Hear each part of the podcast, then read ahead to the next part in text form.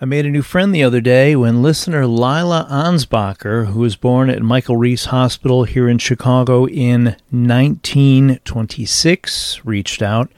Lila moved away many years ago, but still considers herself a Chicagoan. And during a delightful phone call, she shared with me some great stories that I need to do some looking into for possible future episodes. But for now, Lila, today's episode is for you. It was the first invasion of the U.S. mainland since the War of 1812. In 1942, when German submarines loaded with explosives landed on the shores of the East Coast during World War II, few would have guessed one of the men on board was a kid from Chicago's North Side. This is the story of Herbert Haupt, Chicago's World War II Nazi spy. I'm Tommy Henry, host of the Chicago History Podcast.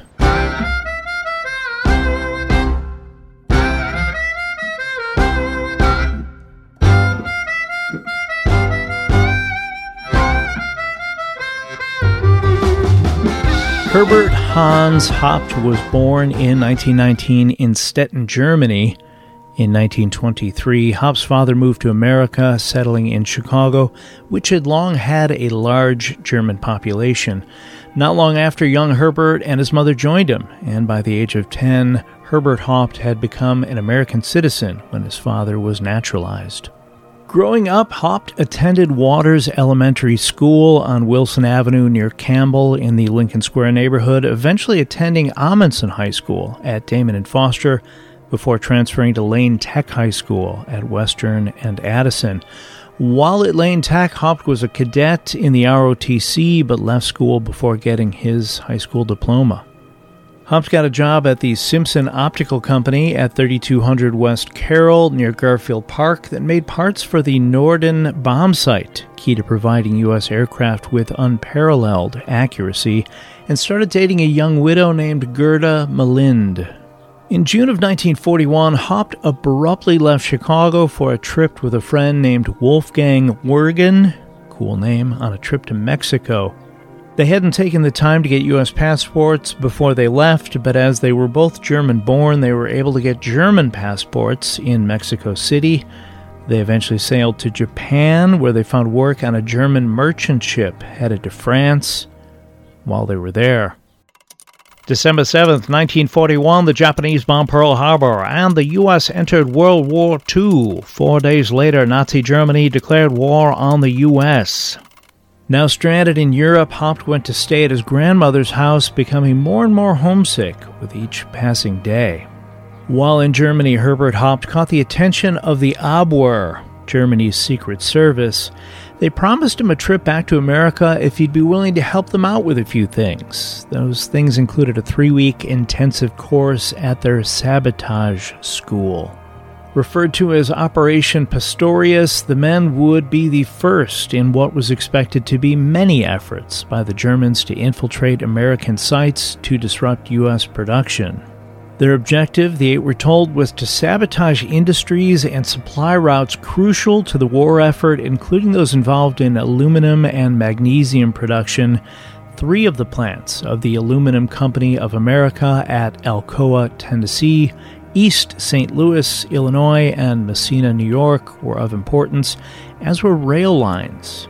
They were also told to destroy waterways and water filtration plants. The eight saboteurs were provided with fake IDs and other documentation and nearly $170,000 in U.S. currency, roughly 2.8 million in today's money, to accomplish their mission.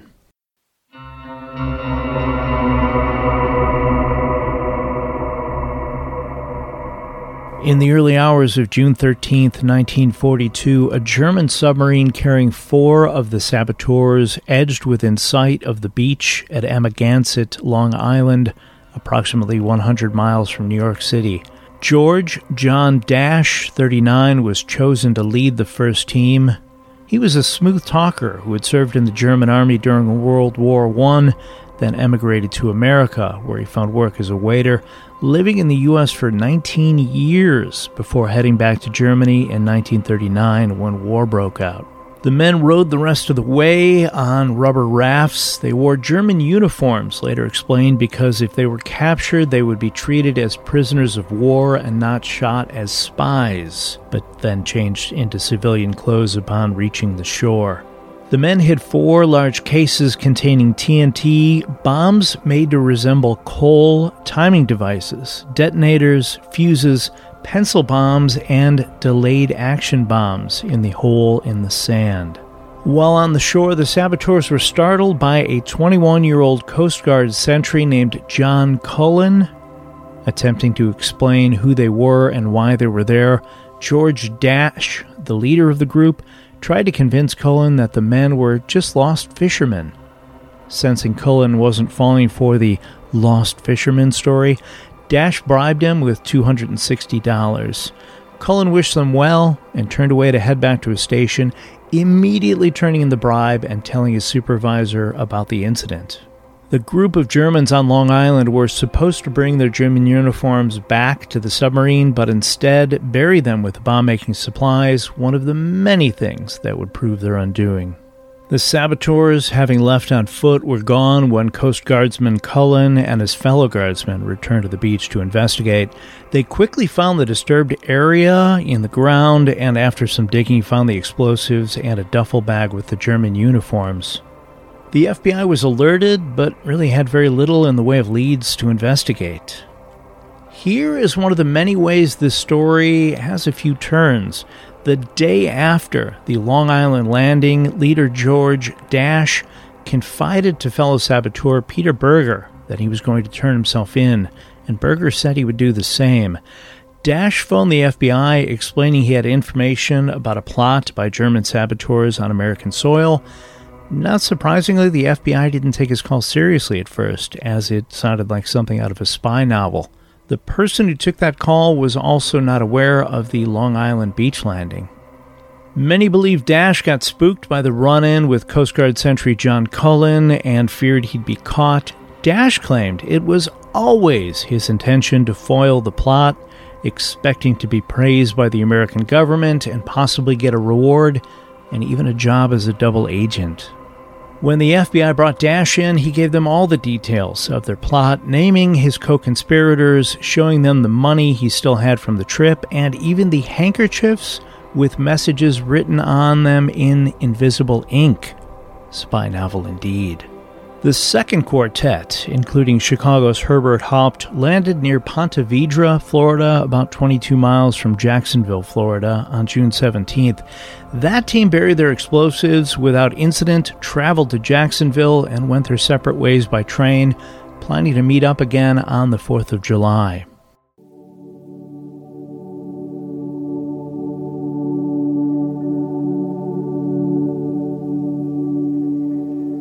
Herbert Haupt returned to Chicago on Friday, June 19th. He first went to the home of his aunt and uncle, Lucille and Walter Frayling, at 3643 North Whipple Street. That night at dinner with his parents and the Fraylings at the table, he told the adults about returning to the U.S. on a submarine. While he may not have laid out his entire German adventure and plans, he left behind $15,000, money intended to be used for sabotage efforts, in a zipper bag with his aunt and uncle for safekeeping. Haupt returned to his parents' house on the third floor at 2234 North Fremont Street near DePaul University and left behind an envelope containing $3,600 there. Herbert also visited his traveling companion Wolfgang Wergen's parents on the south side telling them much more about his time in Germany than he told his parents or his aunt and uncle. Haupt's sweetheart, Gerda Melind, was surprised to see Herbert as she hadn't heard from him in almost a year. She asked Haupt what he planned to do now that he was back. Haupt said he hoped to get his job at the Simpson Optical Company again. Herbert Haupt spent the next week and a half around Chicago making plans to marry Gerda and spending time with his family.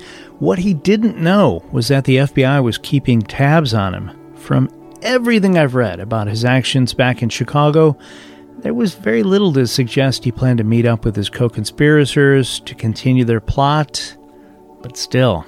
On July 27th, Herbert Haupt was driving down Webster near the L when he was cut off and surrounded by FBI agents who took him into custody. all eight of the saboteurs had been rounded up. FBI Director J. Edgar Hoover was in New York to confidently announce all involved with the plot were captured. Quote, We've caught the whole crowd, he said.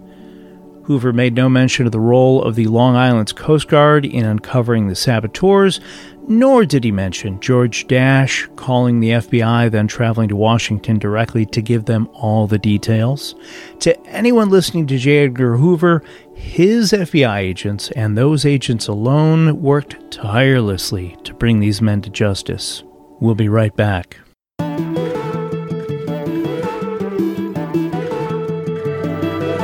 Hey, if you're enjoying this story, make sure you check out episode 213 of this podcast about the capture of the U 505 German submarine during World War II, which is on display at Chicago's Museum of Science and Industry.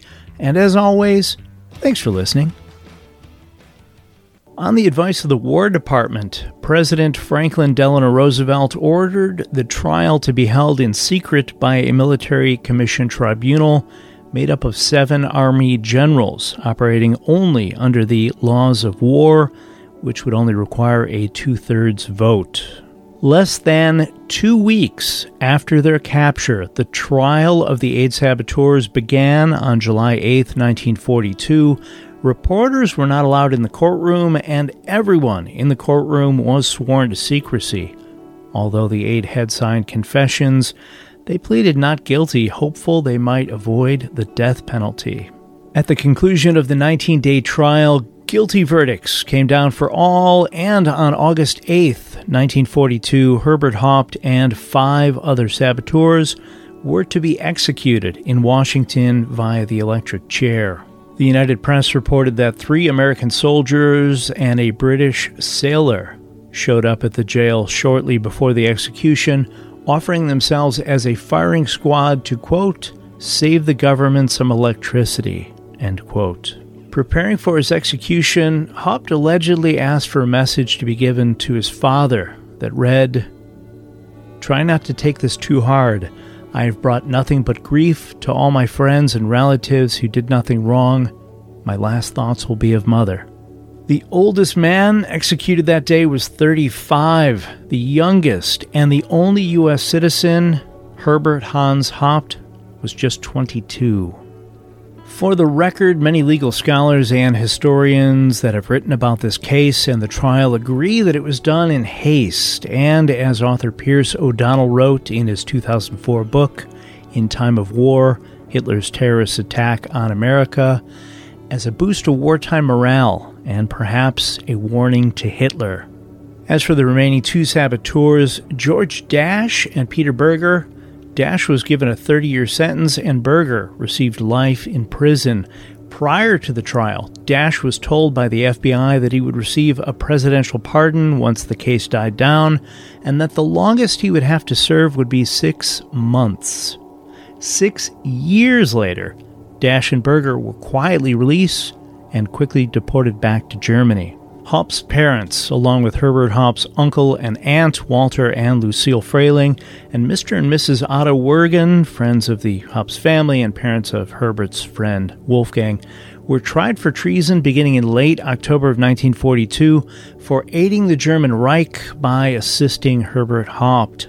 The men, according to the Time magazine article, were pale the women red eyed from weeping. In a federal court in November of 1942, a 23 page statement that Herbert's mother, Erna Haupt, made to FBI agents revealed that when Herbert returned, he told her he had gone to Germany. He returned on a submarine. That Erna bought Herbert a car. This was important as the prosecution had established Herbert Haupt was to provide a car for his group of saboteurs. Herbert also told his mom that he had hidden money in the family's home in Chicago, part of the $170,000 the saboteurs were given for their mission. Erna Haupt's statement went on to say, quote, I had no idea that he, Herbert, had been trained to destroy bridges and to commit other acts of sabotage. Called to the witness stand was Ernest Peter Burger, one of the two saboteurs who turned on the six others to avoid execution. Wearing a gray suit with his thick brown hair slicked back slightly, he appeared courteous and cooperative, that is, until he was asked if he had been promised immunity for testifying for the U.S. Burger snapped, quote, I may remind you that you are speaking to a German soldier. The United States government respected me by not even offering me any promises whatever. I expect the same from you, sir. The three men, Haupt, Wergen, and Frayling, were sentenced to death, and the three women to 25 year prison terms and $25,000 fines. Their convictions were later overturned by the United States Circuit Court of Appeals, with retrials ordered.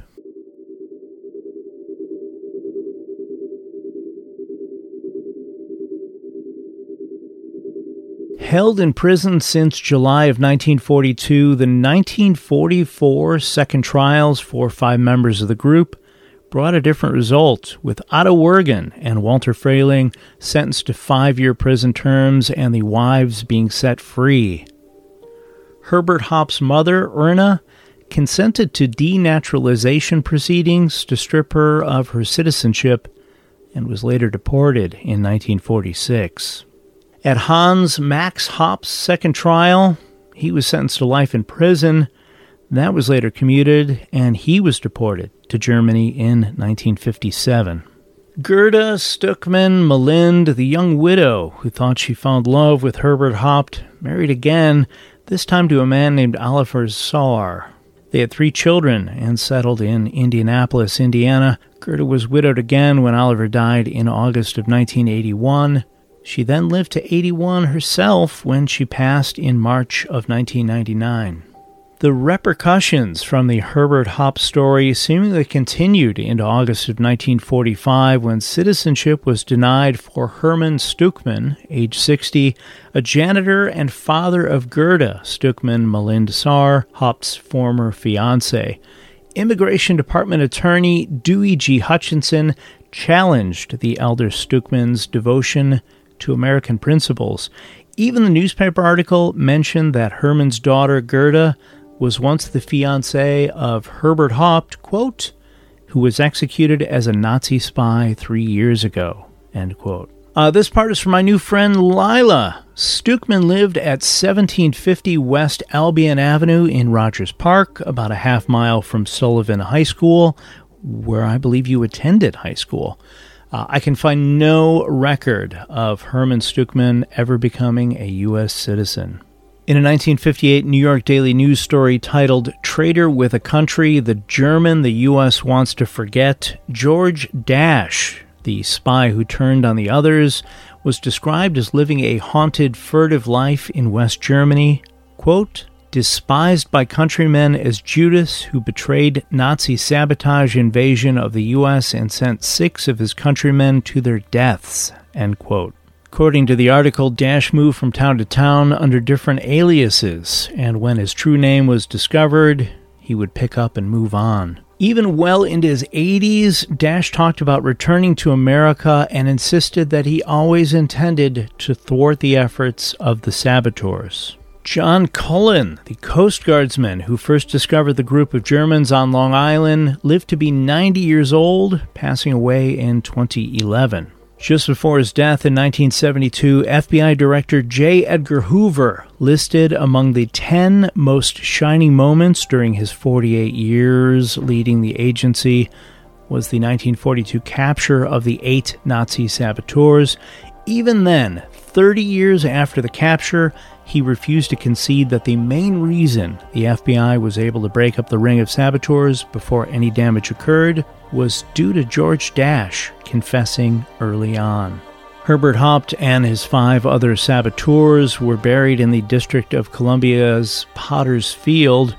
His grave was only identified by a wooden marker with the number 278 on it until 1982, when a German American organization arranged to have a tombstone placed on the site to mark the graves of the six agents hastily executed 40 years before.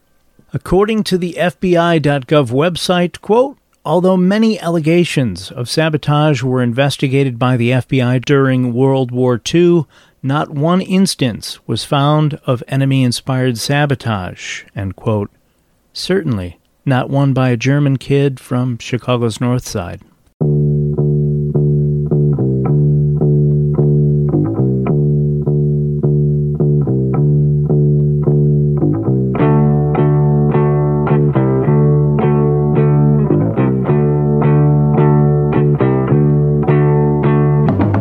For listening to today's episode about Herbert Haupt, Chicago's Nazi spy. As always, if you have any questions about anything covered today, anything to add, or have an idea for a future episode, I'd love to hear about it. Send me an email at chicagohistorypod at gmail.com.